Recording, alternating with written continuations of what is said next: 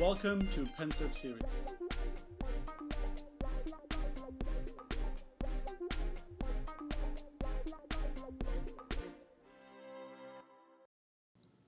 Barbara Howe is a former executive co-director for Harvard Innovations and Ventures in Education, a campus organization that supports educational entrepreneurship at Harvard University. Previously, she founded the Asian Women's Leadership University, an educational startup dedicated to establishing a global women's leadership university based in Asia.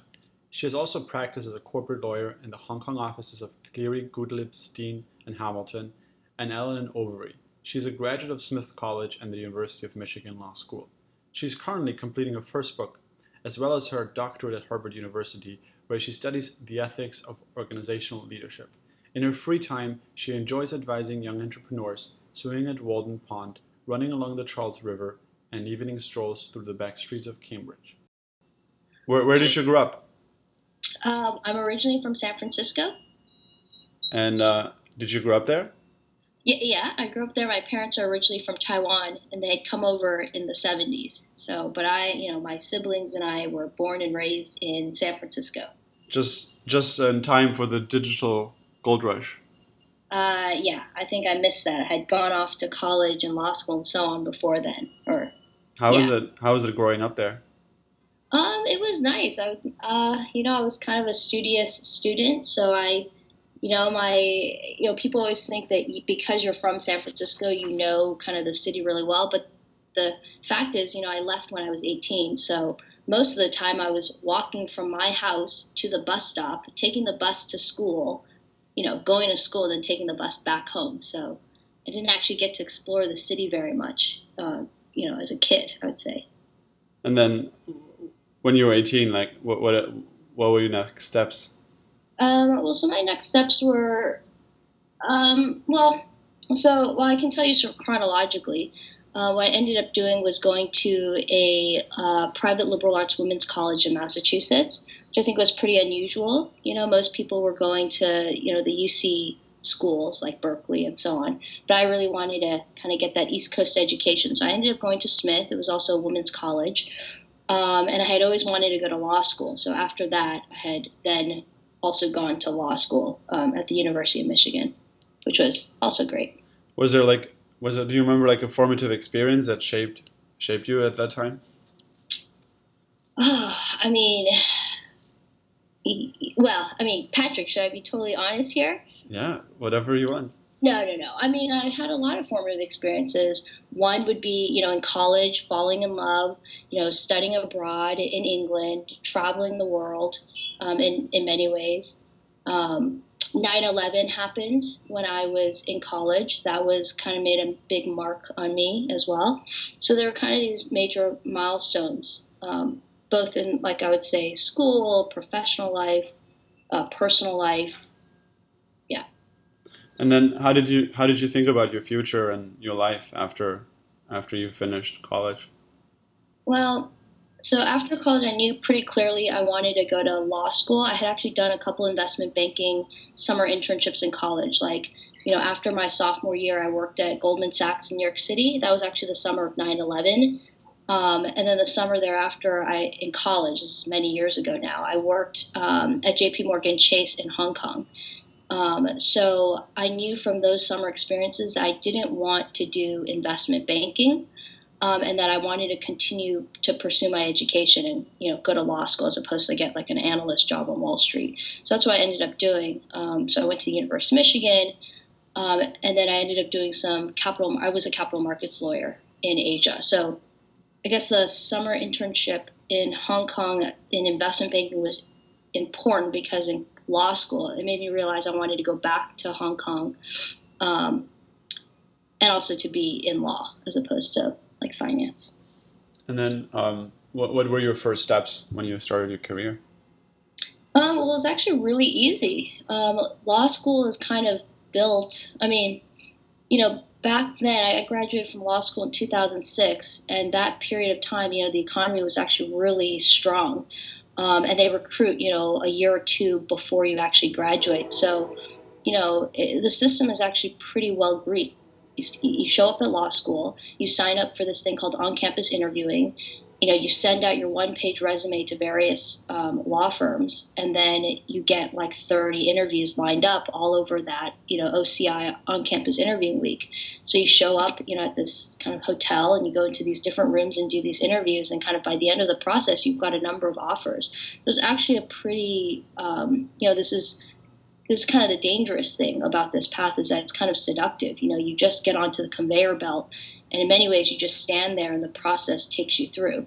So, you know, I ended up getting a number of offers. I, t- I took one where I could work in Hong Kong, um, and I ended up getting the full time offer there. So that's how I ended up in Asia.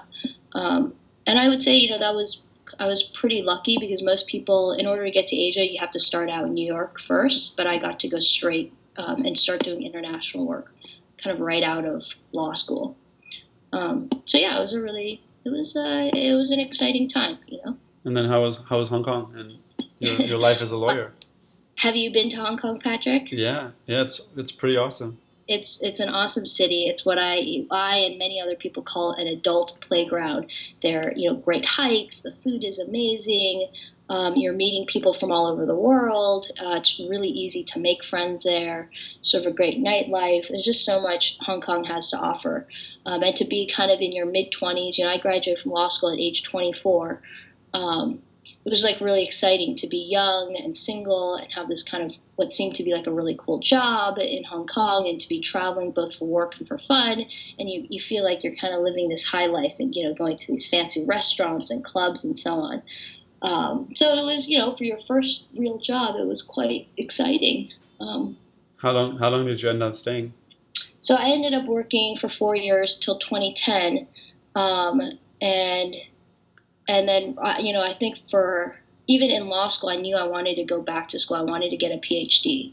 So I kind of in the earlier part of this conversation, I had said that you know you asked me what what was like a transformative experience. Well, one was I had met a person who had done a PhD or was in the process of applying for PhD programs, which I had never sort of thought of in college. So it was that sort of left this seed that I myself also wanted to, you know, potentially pursue sort of graduate edu- graduate education. So that's what I ended up doing. And so now I'm a doctoral student at the Ed School, um, and I do a lot of very do various kinds of research. Um, on ethics, on adult learning, on entrepreneurship. So, yeah. And what, what are you what are you most excited about? And and how, maybe how how was your PhD program? Like that must have been a different experience compared to like you know corporate lifestyle in Hong Kong. Yeah, well, there was a little bit of a uh, what's the word? Like a transition. So I ended up leaving corporate law and founding an educational startup, and I worked at my startup for about four years quite intensely. Um, the idea was to establish a global women's leadership university for women from Asia and the Middle East. You know, I had been living in Hong Kong. I'd been traveling to, you know, I had deals in like Sri Lanka, the Philippines. Um, you know, I had been traveling around that region, and I realized that there were so many bright people, but they didn't kind of have the Smith education that I had had. So that led me to start that startup. Um, we ultimately did not succeed at that vision, but that that sort of experience led me to the ed school. You know, a couple of my mentors said, clearly your passion is in education. Maybe you should pursue graduate studies there. So I ended up um, coming to the ed school here at Harvard, and um, I'm now uh, starting my fifth year as a doctoral student. And I'm, you know, I, I like the I like the liberty. I like the intellectual liberty um, to be able to kind of explore ideas that you're interested in. You know. How did you How do you think you discovered your purpose within education? Um. Well, you know, so even though I was describing like my corporate law life, like that was I, I, feel like I probably had one of the best situations in in legal like in the legal realm. You know, I had a really great job. It was like very interesting in many ways, but and it, you know there are a lot of sort of perks to that type of job but even then i could see i was not fully satisfied. And so i think that's where i began to realize that you know on the surface seem, things can seem very like nice. You know i think other people might you know see you in a kind of an enviable position but when you're I, I myself knew I was not 100% satisfied with that lifestyle. It did not give me the full kind of satisfaction that I was looking for and I thought academia might be it. So so far, I'm like quite happy. being in academia. Like th- this life is more satisfying to me than a life in corporate law. And I've had to make this like mental shift. You know, my brother is a lawyer. He works at Twitter. You know, he's done the whole law route. Um, but I I feel good making the shift to education because it's where my passion really lies. Um, and you know, why is it there?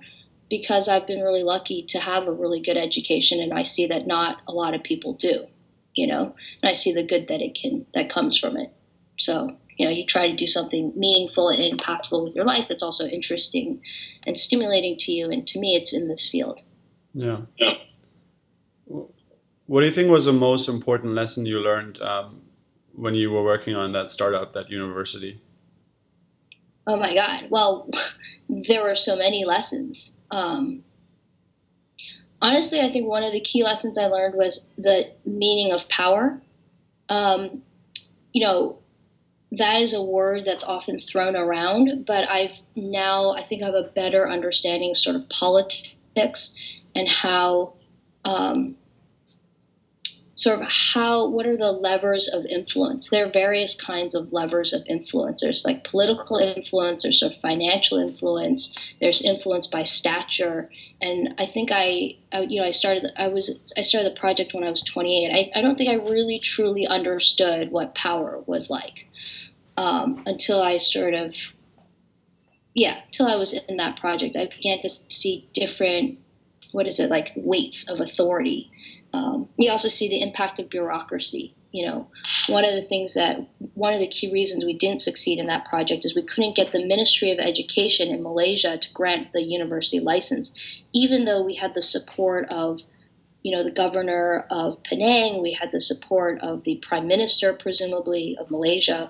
We couldn't get the bureaucracy to kind of get on board. So yeah i mean look I, I, learned a lot of lessons i ended up writing a book which i'm about to finish i hope soon that basically captures all of the lessons that i learned from that experience plus i you know i interviewed 70 other young founders and asked them about the lessons they had learned and so that it led to that sort of next project Cool. Um, so, where do you see sort of fu- the future of um, education, since since that's sort of your expertise? Um, I mean, so this one is a hard question to answer because people actually aren't really sure. There are a lot of people who aren't really sure. A lot of smart people who aren't really sure. So, for example, you know, right now, you know, two things are really important: ed technology and online um, courses. So people think this area is hot, but they're not really sure how to leverage it. So even if you can come up with, I don't know, an interesting educational te- technological tool, people aren't sure how do you get it into the schools? Does it really enhance education? Um, how do you get buy-in from the district and so on? Um, same thing with sort of online education. These online courses seem very appealing, but you know, a recent study that actually my colleague did you know, they find out that it's not. You know, people think the promise of online courses is that it it allows people who don't have access to education to have this online resource that is free and easy to access. But they find that those aren't the people who are using it. People who are signing up for these online courses are the sort of the normal people you would expect who already have, you know, they're already going to these, um, know, they already have access to education. So I think we're actually in this murky space where we, we don't really know. You know, and then there's the cost of higher education. People are thinking it's very unsustainable. So I think it's actually a very murky area right now. And like maybe going back to the concept of power, how do you how do you understand power now, and how do you measure the impact that you can have within the work that you do? Oh, well, well, here, this sounds really naive, but, you know, one of the things I learned is that people often say things um, that they don't mean. You know, I think that wasn't really obvious to me, but I had a, you know, a meeting with, uh, what's his name? Gordon Brown. Um, I had bumped into him and I had, I wanted to have a meeting with him. And he said, sure, yeah, we can have that meeting. Why don't you contact my secretary? And I contacted his like assistant or whatever, and they basically, you know, wrote me off. But I was just kind of floored that, well, you know, if you don't have time for me, just say you don't have time for me. You know, don't give me the runaround and say, yes, you're happy to meet me. And then, not actually follow through. So, I mean, I guess maybe a little bit of my naivete kind of wore off in the process. Um, yeah, same thing with like power, you know. Um, in many ways, people's stature is more important than people's substance. So, kind of people's, I don't know, um, status is more important than, let's say, a, a, person's argument. That was like one thing that kind of stood out for me. Yeah. Um, in in light of you know startups and technology and all these things that are happening, how do you see the academic sphere tra- being transformed? I mean, it, it's already been transformed. You know, some of the things you mentioned, but how else do you see it like being transformed? How do I see education being transformed? Well, maybe the like you know academia in, in particular, which is um, which is a very old sort of institution and, and hasn't had that much innovation if you think about it. Right. Yeah. Well, that's the thing. I'm not sure how much it is being transformed. I think what's happening is that well, it's it's hard to say. It's there's almost like a bimodal kind of conversation. There's like one group of people where I think education continues to be more and more significant. So there's this extension for of you know of learning of education into distance learning into online learning into professional education into continuing education i think there's for one group there is this you know expansion of educational opportunity and i suspect that for a, another group there actually has not been much growth so that there's this kind of division of opportunity. Um, I have to be perfectly honest. In my world, I work more with, um, you know, a group of people who are very privileged and, you know, are they're in a cohort where they're pursuing education at multiple levels. As I said, like professional education, executive education, and my day to day work isn't necessarily with a group of people who, you know, um, aren't receiving those opportunities. Yeah. You know, I would say, like, I, I'm a teaching fellow at Harvard for this one undergraduate class in entrepreneurship, and I have students from sort of very interesting countries. They're from India and Sri Lanka and Bangladesh, and all of those kids are actually from a very privileged, you know, background. And so that made me think that if you're going to be an educator in a place where you're working with very privileged students, you're, the job of the educator is to instill a sense of responsibility. But if you're working with sort of a less privileged population, I think the job of the educator is to instill a sense of possibility. Yeah. If, if you could um, talk to maybe a group of refugees, if if you look at Europe, there's so many um, refugees um, pouring into Europe, and, and you could talk to like a group of young uh, teenagers. Like, what would you tell them? And like how could they leverage their um, you know their education? And you know in many ways they don't have the access that a lot of people in the western world have. Wow that's a hard one. Um, i don't know. I, I i'm not sure i would be the best person to speak to that audience. I mean i don't know all that well sort of the refugee situation. I don't know how they get absorbed into the sort of host countries that they you know migrate into are they allowed into the educational system? You know, I, I don't know the answer to that question. Or are they kept in refugee camps where they, you know, there's these sort of ad hoc, you know, eh, schools being set up. So I'm not sure I'm the best person to speak to that mm, issue. Yeah, okay. Well, so within within all the ideas that you're pursuing, what are you most excited about? You know, within your research and, and the things you're working on. Yeah, that I can speak more to. So I so here, here's something I realized. Um, there are a lot of professors, and they have these, um, you know, research labs, um, and they get these postdocs and PhD students to, you know, do do their research. And I was like, well, how are they creating all these labs? And I realized, oh, they have money, and so they can hire these people. But I was like, well, why can't I do that? So basically, this summer I created my own research lab. It's called the Leadership Lab Initiative.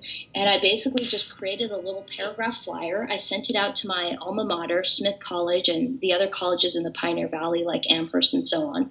And we basically got five interns this summer from um, you know two from Amherst, one from Columbia, one from Bryn Mawr, one from Smith, um, and we're working on I think a lot of interesting, exciting ideas. Like one idea is this idea of um, Generation F, you know, we began to realize that there, we are part of a historical period where a lot of young people are sort of trying their hand at entrepreneurship in a way we think they haven't been doing in the past. So we're tagging that as Gen F.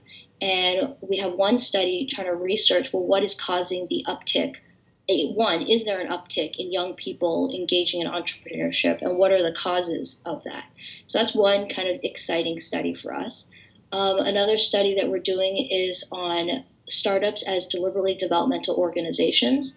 There, there's a professor here named Bob Kegan who's actually just retired, and I guess a couple years ago he came out with this idea in this book on DDOs, deliberately developmental organizations. And so we, you know, the idea being DDOs being like a place where you can grow and learn and um, there's much more emphasis on the person as opposed to just the employee. And so we were we were hypothesizing that startups might be a really um, interesting site of study where we might find DDOs for lots of reasons, right? You, you can't recruit necessarily your, the best people, so you need to groom them, you need to grow and develop them. So we're doing one study there. Um, we're really interested in ethics.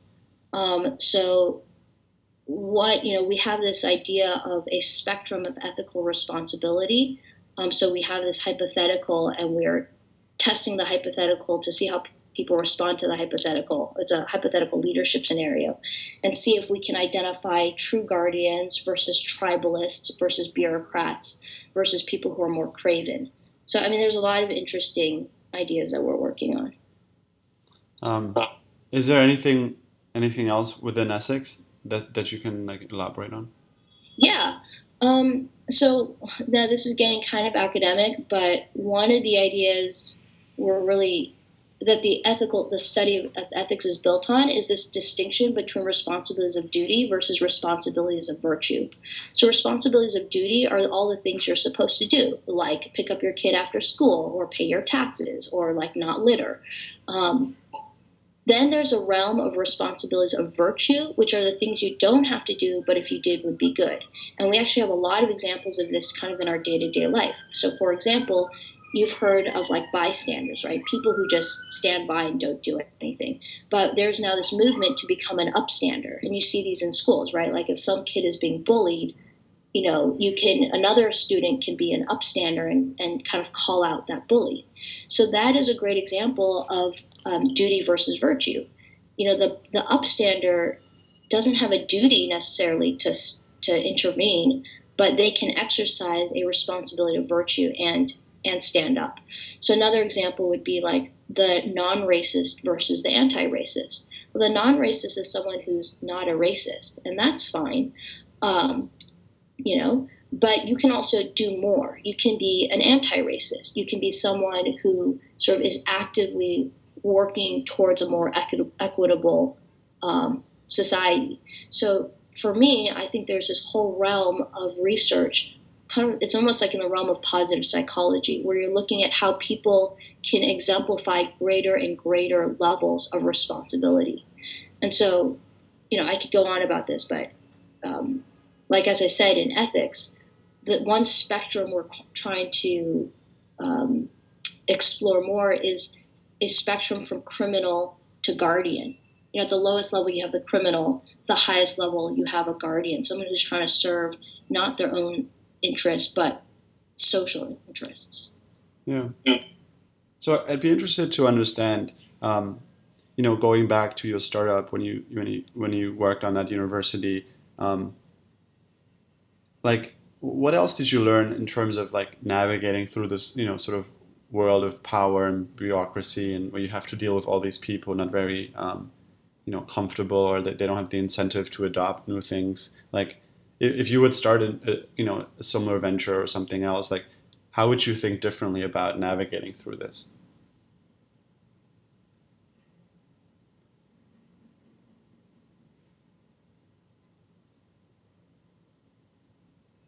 I mean, I think maybe the biggest thing is learning to, to identify people's interests, which are going to be natural. They may not necessarily be the most high minded interests, but it is natural that people will have different motivations. And I think to be you know, I think to be an effective leader, to lead an organization well, you can't be naive about those motivations. You need to really understand people, understand what drives them, what drives each unique person, um, and speak to that kind of interest. And I think before I hadn't really thought in that way. I thought, oh, well, we have this really great goal of establishing this university for women. Like, obviously, aren't we all on board with that? And it's not to say that people aren't, that they don't have that bigger goal in mind, but I think you do have to remind people of the bigger goal. Um, you do have to remind people that our job is to serve as guardians and to be thinking of the larger interest as opposed to your own interest. And at the same time, you can't kind of be naive or ignore people's, you know, kind of personal, maybe even more base interests. You know, people want prestige, people want titles, people want um, to be in the limelight, uh, people want to get their way. You know, those are natural things and to not be sort of afraid of recognizing it and then therefore being able to better handle that. I think that's like a key lesson that, you know, as a 28 year old, I never really quite, as an idealistic 28 year old, I don't think I really quite understood. Hmm. And if you, if you could give your younger self sort of advice um, about how to navigate through like your life, what kind of advice would you give yourself? You know, maybe let's say at the time of high school. well, I don't know. You know, so far, I've, i was actually looking back. I think I'm pretty happy with my um, choices. You know, I made I made various choices in terms of career and so on. And actually, so far, I think I'm pretty pleased. And I think maybe the reason I'm pleased is because I've been really honest with myself, with the things that I care about, the things that matter to me. Um, like so here here since you have this philosophy bent like one one like little philosophy thing that i like well i got i have a couple of these little you know little lessons but one is um well yeah yeah. okay here's one like moments of um or moments of transition or periods of transition are moments of opportunity so you know, anytime I was transitioning to a new thing, I used that period of transition to be a risk taker and try something I traditionally would not do. Like, so for example, you know, when I graduated from law school and I was about to start my law firm job, I was really still curious about international development. So I had ended up spending the summer before um, starting my full time job. Um, I spent that summer going to Uganda doing international development work. Um, I ended up learning from that experience. I, I wasn't the best person to be living in Uganda and doing that type of work. It wasn't I wasn't best suited for that type of work. But I think those are examples, you know, where I very actively tried to, you know, during this these periods of transition, I tried to kind of be a risk taker because you have a safety net anyway. You know what you're going to do next, and I think that's like a kind of a healthy way to be a risk taker and yet also be prudent. Um, but yeah, I think being really honest with yourself, what you enjoy and what you don't enjoy, and then actually having the courage to kind of follow through on that. You know, um, I think a lot of people do have a sense of what they like or don't like, but it's really hard to kind of, for example, get off the conveyor belt. You know, get off of a process that so far is, you know, on its face functional, but may not necessarily be the most satisfying. Yeah. So as as we sort of reimagine education how would you define it, even what what is a good education? Yeah, I mean, here here I'm influenced by my advisor. He, you know, he had studied the idea of multiple intelligences, but he realized like you being intelligent is absolutely irrelevant, and in fact could be harmful if you use your intelligence for sort of bad purposes. So he really became interested in ethics and concepts of responsibility, and I feel very much aligned with his views. You know, I think education is great, but education for what? You know, I think education should be for the self. It should be to develop oneself to be, you know, either a critical thinker or someone who can, um, you know, evaluate ideas and, you know, have a certain amount of autonomy and control, right? So I think education is kind of important for personal development purposes. But then I also think education, like, you know, for a more civic purpose. You know, how do we create citizens that are effective leaders and um, workers and uh, employers who are doing the right thing? I think that's a huge domain of work. You know, that that's a key purpose of education. If you're using education purely for yourself, with no other benefit, you know, I don't think that's the best use of what this resource. Um, and maybe one last question. You know, 20 years from now, if you can sort of imagine um, a new world, you know, where you know education is empowered by technology and more accessible to people, like how would you imagine education? I know it's a very broad question. You know, education is also very broad, but what what do you, what do you sort of see the problems in education right now, and and then where do you see sort of the solutions and sort of where you can sort of imagine um, new perspectives?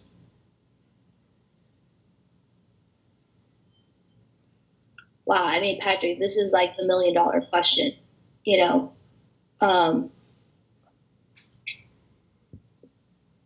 I mean, I think if education is done right, it is a creative process. So it, it, it facilitates and fosters a generative process where people who have gone through this process are more able to express themselves. They're more able to author and kind of create their ideas. They're more able to um, influence others. Um, it's a productive, kind of generative, creative process. And I'm not necessarily sure that's always the way education is. You know, education can be very lockstep.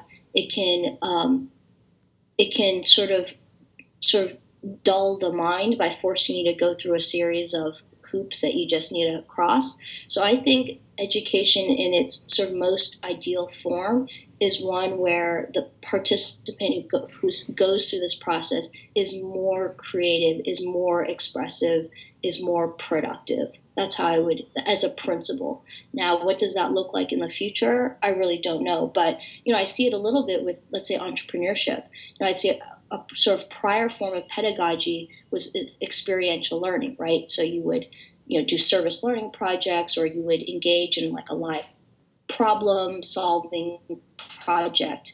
I think that's great. Um, I think entrepreneurship is like the 2.0 version of experiential learning. Actually, starting a company while you're still a student is like a more maximal way of like doing experiential learning. So I, you know, I'm curious if we continue down along that path. It seems like we are.